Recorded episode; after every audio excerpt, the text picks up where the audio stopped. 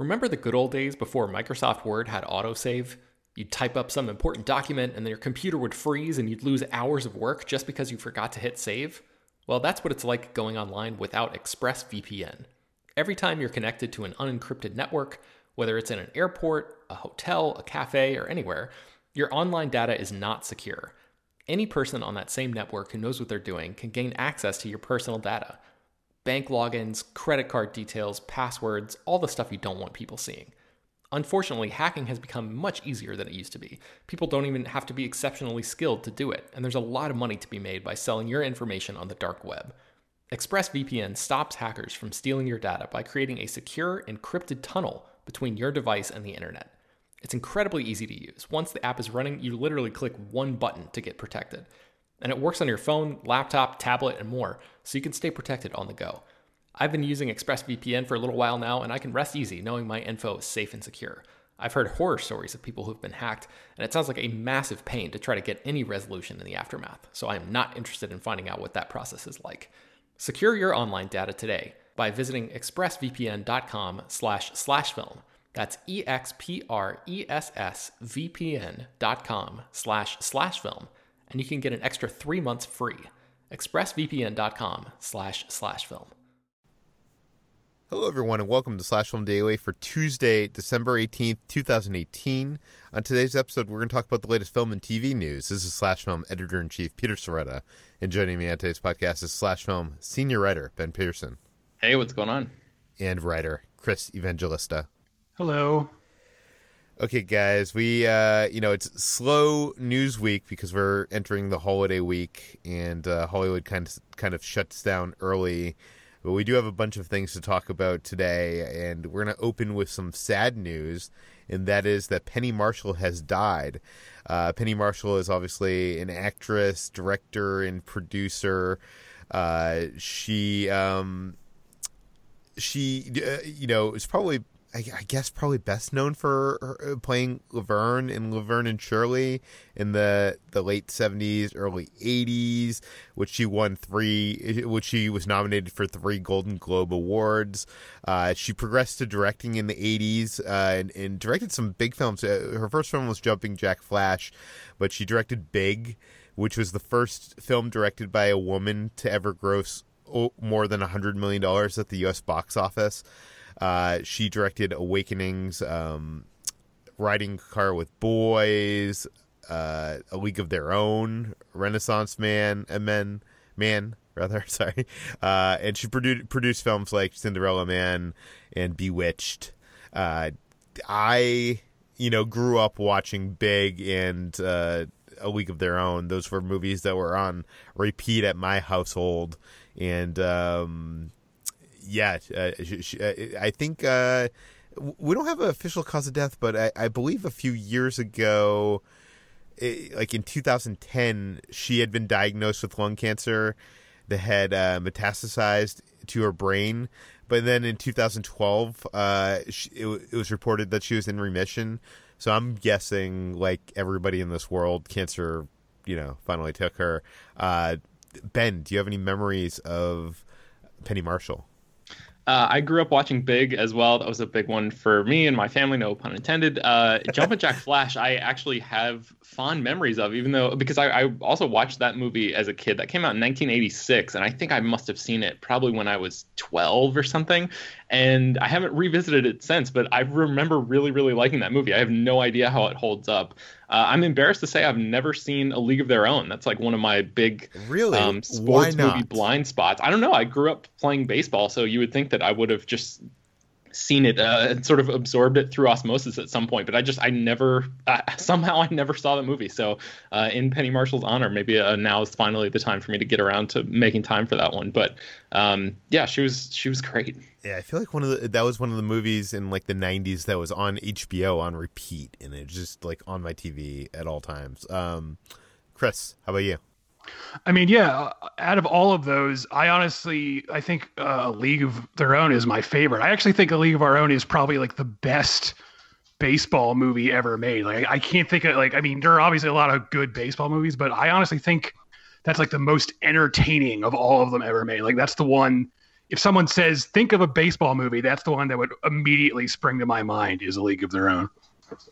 This week, Peter, it, it looks like she had uh, a documentary in post production called Rodman about Dennis Rodman. So I wonder what's going to happen Huh. with that. Um, so I, yeah, I have no idea. I've never heard of that project before, but uh, it'll be interesting to see what happens there. Yeah, interesting. Uh, this week is also the week that they typically release the uh, the blacklist, which I'm sure many people out there don't know. We live in Hollywood, so we hear about this every year. But Ben, tell us what the blacklist is. Yeah, so the blacklist is an annual uh, list that is is uh, it's basically the best unproduced screenplays of any given year, and this has been going on for a long, long time. And it, it basically it surveys like a bunch of film executives and assistants and agents and all that kind of stuff. At least that's what it did in the past. I think this year it looks like it's it surveyed over 300 executives who basically just vote on their favorite scripts of the past year that didn't get produced yet. And a lot of times it's stuff that definitely will get produced in the future. Like Inglourious Basterds was on there one year, for example. And I think it just made the list because technically it was completed in that year and sort of like made the rounds to all the agencies, but didn't actually get produced within that calendar year. Um, and then other times Although it'll be. it, it should be noted, when this list started in 2004, it was rather small, and a lot of those projects, you know, were were things that probably wouldn't have gotten made. So, like, you know, it has become that thing where like it has a lot of stuff that's gonna get made at this point. But if in, in its early years, you know, it helped, you know, get movies like uh, Juno and and stuff made. Right, and and so this year the list came out yesterday, and we um, sort of broke down all of the entries, and they're all organized by votes and and all that stuff. But there are some really fascinating sounding projects here. Um, so uh, one of the ones that I wanted to highlight is called Harry's All Night Hamburgers. It's written by Steve Desmond and Michael Anthony Sherman, and I'll read the synopsis real quick. A down on his luck high school senior discovers that the old roadside diner outside of town is secretly a hangout for parallel universe travelers. He sets off on a mind-bending adventure across the multiverse that takes him beyond his wildest dreams. So I mean, a, a lot of this stuff is just logline based, and and you know they give you the writer, and if you don't know anything about these writers, all you have to go on is this one or two sentence summary. So it's kind of like a perfect version of the movie as it exists right now in your mind because the possibilities are really endless for a lot of these things. It's like, man, this could be this could be great. This could be, you know, a direct to DVD disaster, but right now all of it sounds kind of magical. So Yeah. And that um, log line is like so broad and vague that it, you know, it sounds so magical. Like uh, you're you're filling in, you know, the gaps, uh, you know, between the lines in your mind. Uh, yeah, for sure. it should be mentioned that the, the the one that got the most votes was this uh, script called "Frat Boy Genius" by Elissa Karasik. Mhm. And uh, this is about a disgruntled employee of Snapchat that tells the rise of her former Stanford classmate, preeminent douchebag, and current boss, Evan Spiegel.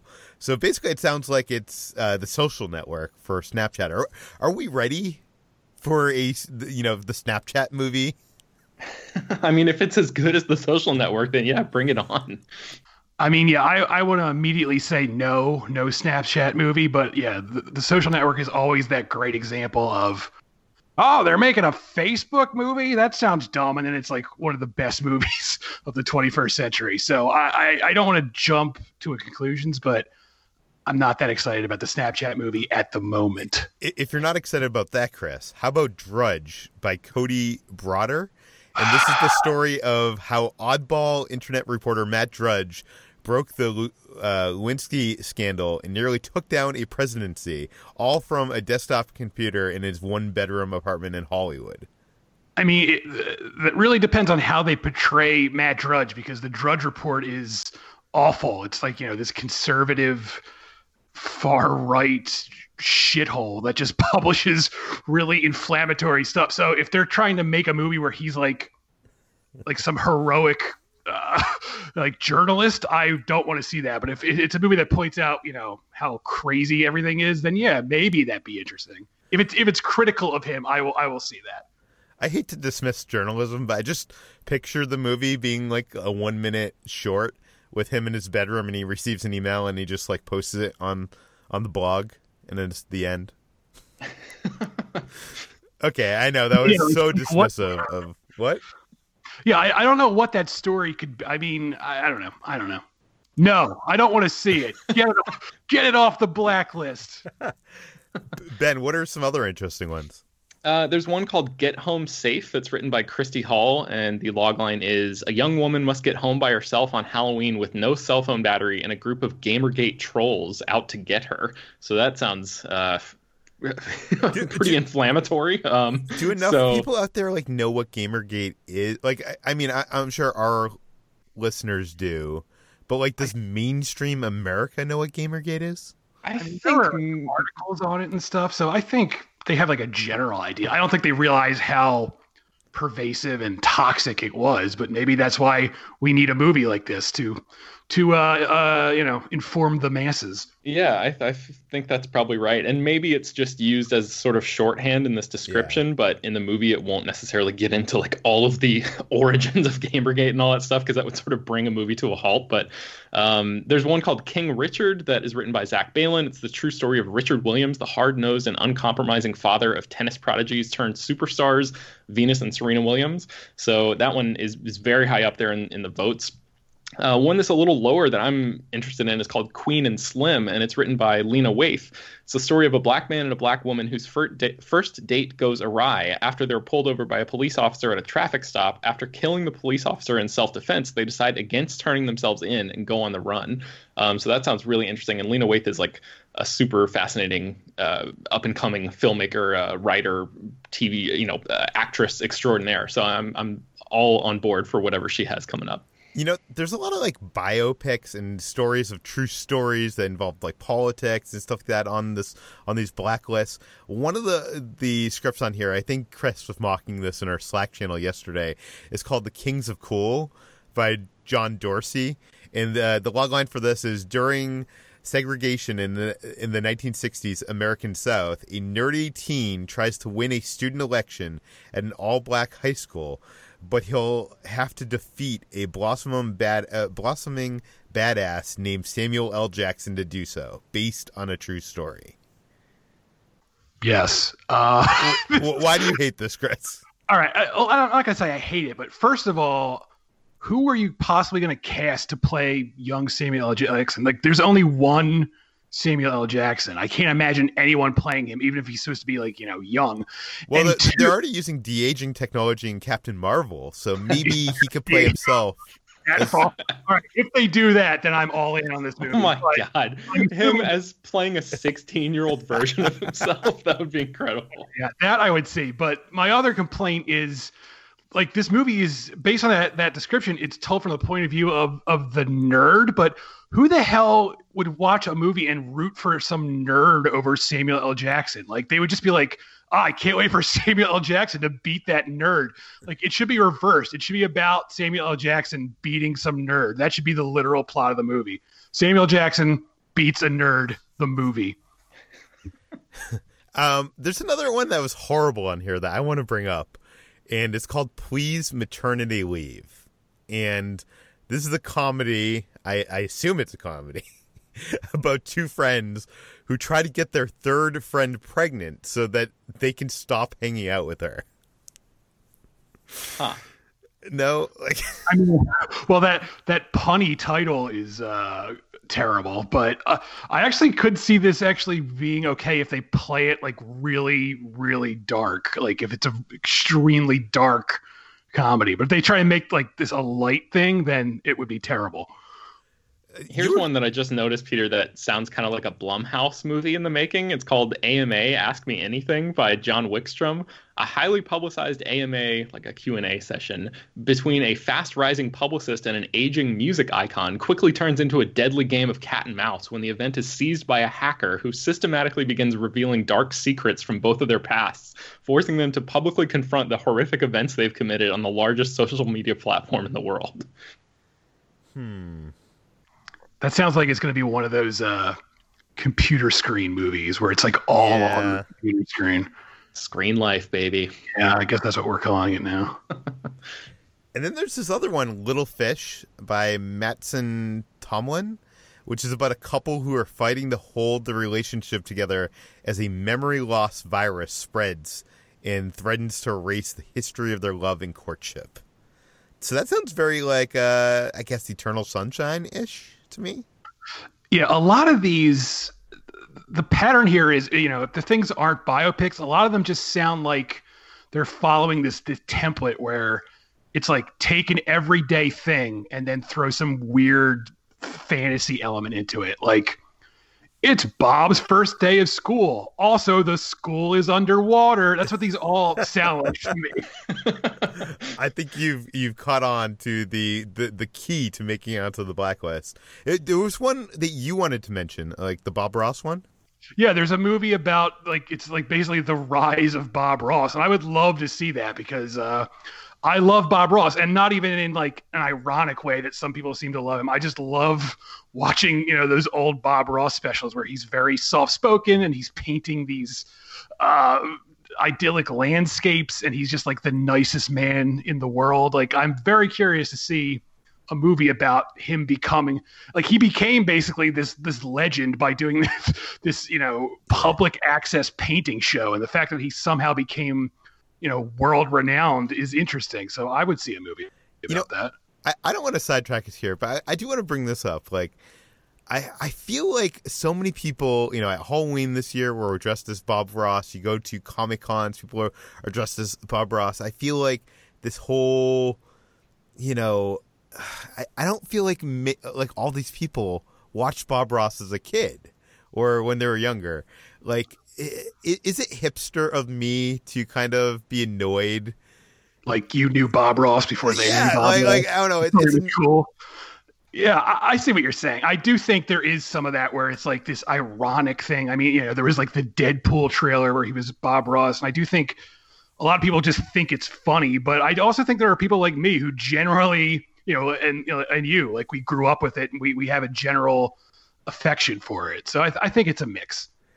Ben, do you have one last one to close us out of the blacklist? Um, let me see. Let me see. Uh, actually, I, I'm. Sh- oh yeah, uh, uh, you mentioned Mattson Tomlin, and there was one that I wanted to highlight because he actually has multiple movies on here on the blacklist this year.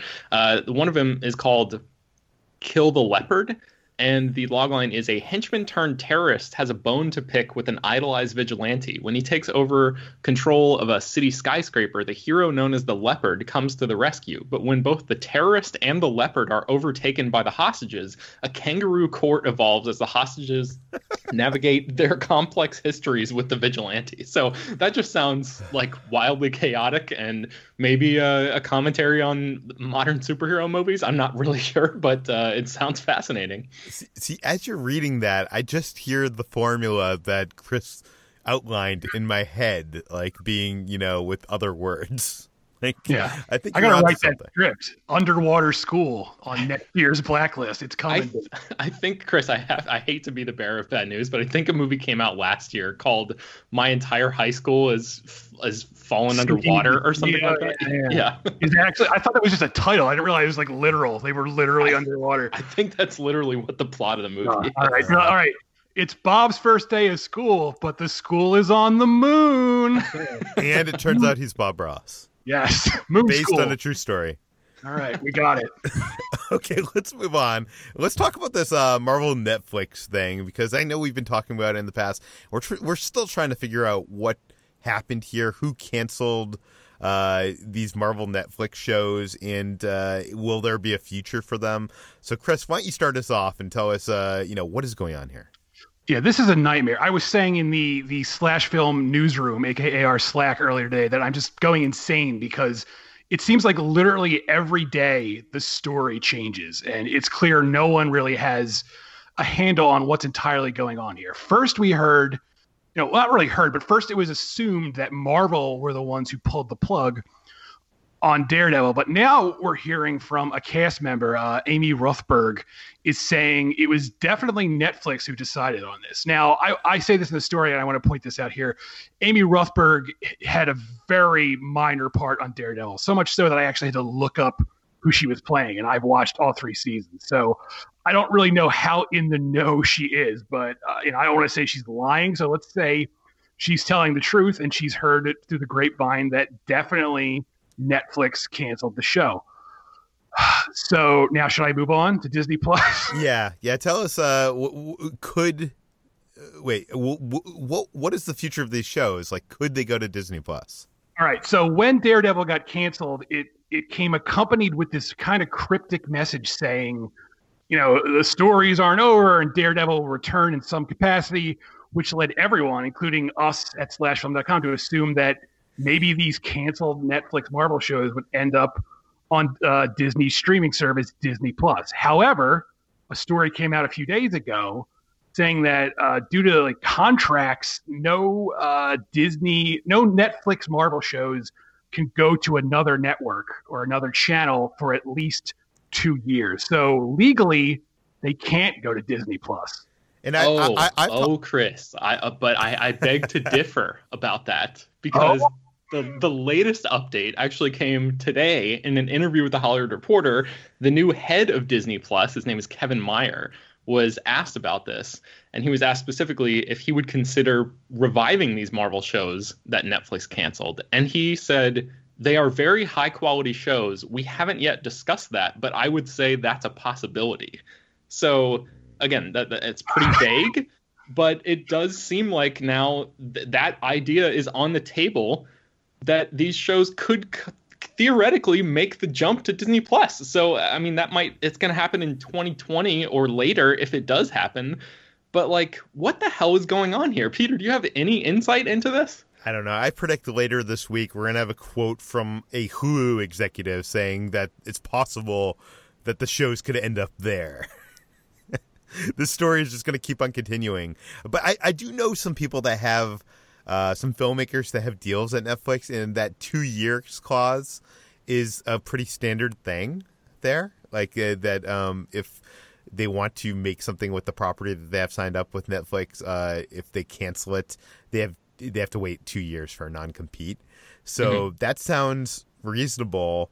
I am very skeptical of it ending up on Disney Plus because, you know, those Marvel Netflix shows are kind of uh, more adult oriented and uh, we know that disney plus is going to be kind of more family friendly. And i think disney has already said that they're going to keep like the more adult stuff on hulu. So i, I feel like it's going to end up on hulu.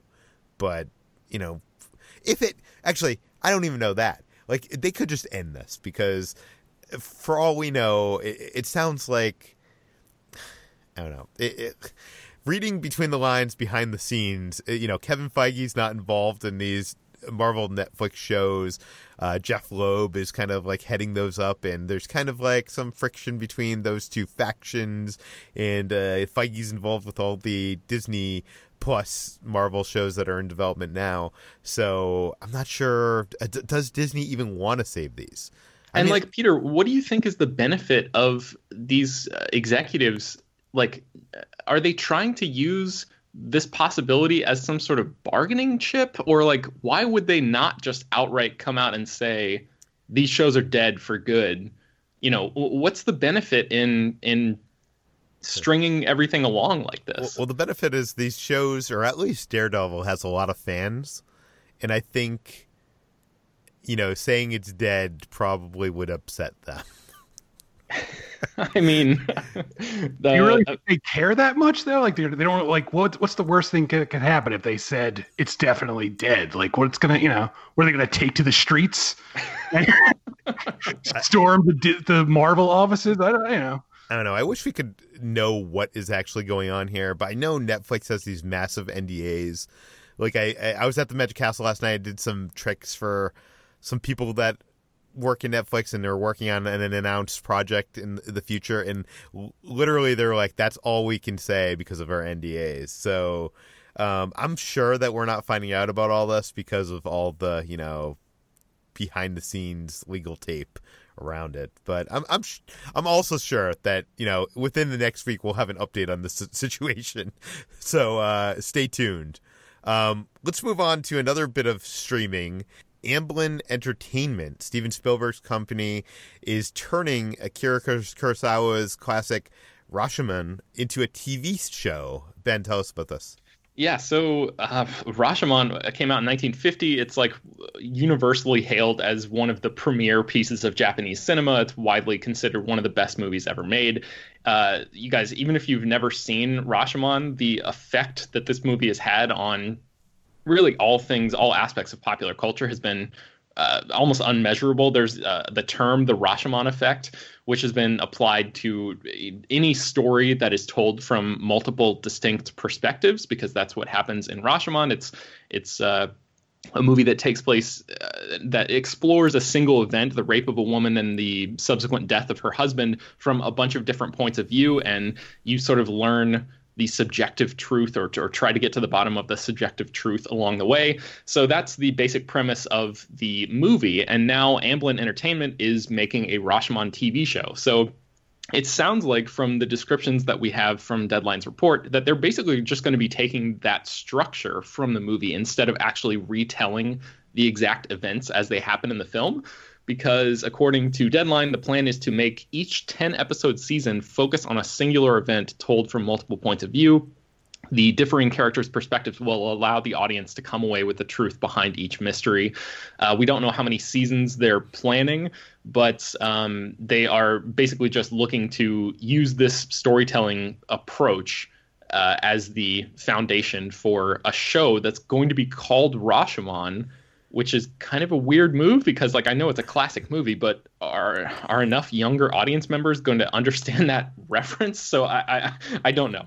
I don't know what's going on here. I don't know. Like I I feel it, it is weird. It feels like a bit of branding that I don't think it's gonna the people that this branding would resonate with. I don't think uh, this show might be the most appealing thing to. Uh, Chris, what do you think? I know you were kind of against this when this was mentioned yeah. in our news channel it's weird because you know several movies have been doing pretty much what this show says it's going to do where it just takes the rashomon effect and applies it to something else. Like uh, there was a movie called courage under fire with denzel washington and meg ryan which did this. And even like gone girl technically does this where it tells one story from different point of views. So uh, i'm fine with them borrowing that story element. It's just weird to me that they're going to go all out and actually call it rashomon because that's so specifically tied to the Kurosawa movie. I just think it's it's weird to use that title, but you know, I guess I guess I'll have to wait and see how it turns out. It's just my my immediate knee jerk reaction is please don't please don't use that title. Yeah, the title is a little weird. The format of the show sounds like something that could be kind of cool. Um, just as, you know, a way to format, you know, each episode.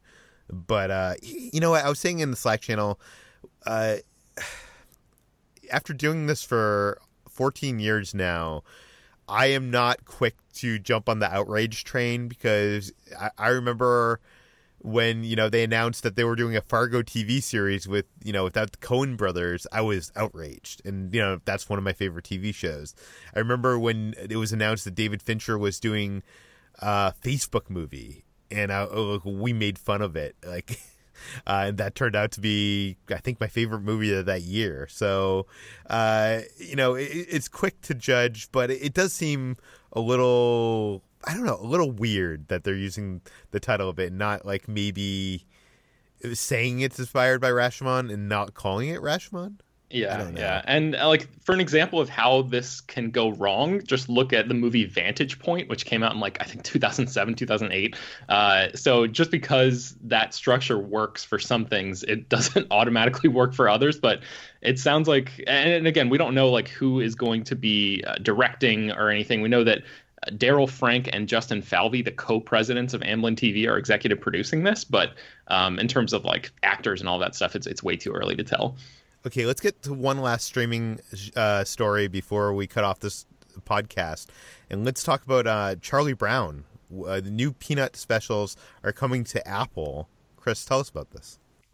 I mean, yeah, that's that's the long and short of it. They're taking the, you know, the classic Peanuts characters, Charlie Brown and Snoopy and all the other kids with their giant heads, and they're coming to Apple's uh, streaming service, and they're going to be um, there, there's a wide variety of what they're going to make. They're going to make TV shows. They're going to make specials. They haven't really nailed that down yet. It, it's like an all-encompassing deal, and they're also going to try to make them educational. So you know, there's a little, there's something for everyone here. And uh, now uh, I, I know you've been very cynical about Apple's streaming service, whatever that is.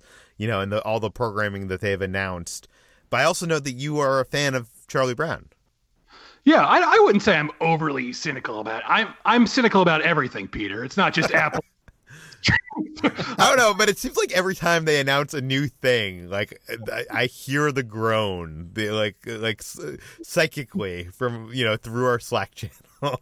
Like the, it's like Apple is making like a stew, and they're putting every ingredient in the kitchen in the stew. It's like every show, there's no like through line. It's like oh, there's a M Night Shyamalan show, and then there's a morning show. Now we're doing Peanuts. It's just really it's hard to get a grasp on what they're they're doing. So on that front, I am a little I wouldn't say cynical. I'm just like curious as to what the hell they're doing. But uh, you know, as much as I love the Peanuts things, I, I haven't seen anyone get them right in a long time. I, I admit I have I have not seen that movie, which I heard is good, the, the recent Peanuts movie. But you know, what I, you know, I love Great Pumpkin. I love the Christmas special, and that's about it. Pretty much every other adaptation isn't as good to me. But you know, who, who knows?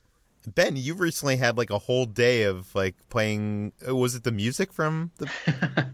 yes, the Vince Guaraldi trio. Uh, I've been yeah going all out listening to that constantly this entire holiday season. Um, and yeah, that music is so awesome, and I would highly recommend it. But also, yeah, I, I, did see the Peanuts movie that came out in 2015, Chris, and it's it's really, I mean, it looks very cool. It's like the visual effects. I mean, it's all like CG animation, but it's it, it seems um, it's like if you're going to take those characters and apply the CG animation style, it looked about as good as it could look, and the story was about as good as you could expect from a Peanuts story. So if maybe the same people are involved there, I, I'm not sure who is actually involved with this, but it is possible to tell a decent peanut story in the modern era.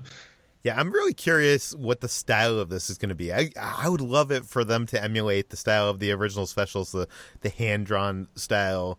But I could also see them going, you know, with that you know computer animated style from that movie, or they could do something like what those uh, recent Mickey Mouse shorts and uh, Duck, you know, the new version of Ducktales does, where it's kind of like this retro modern combination, um, which I'm sure would not be appealing to Chris at all. I don't know. I, God, Peter, I hate that you think I'm. I hate. I'm not that. People say this to me all the time. I swear I am not that negative. I I I do like things. Please, everyone, believe me out there. I like some things.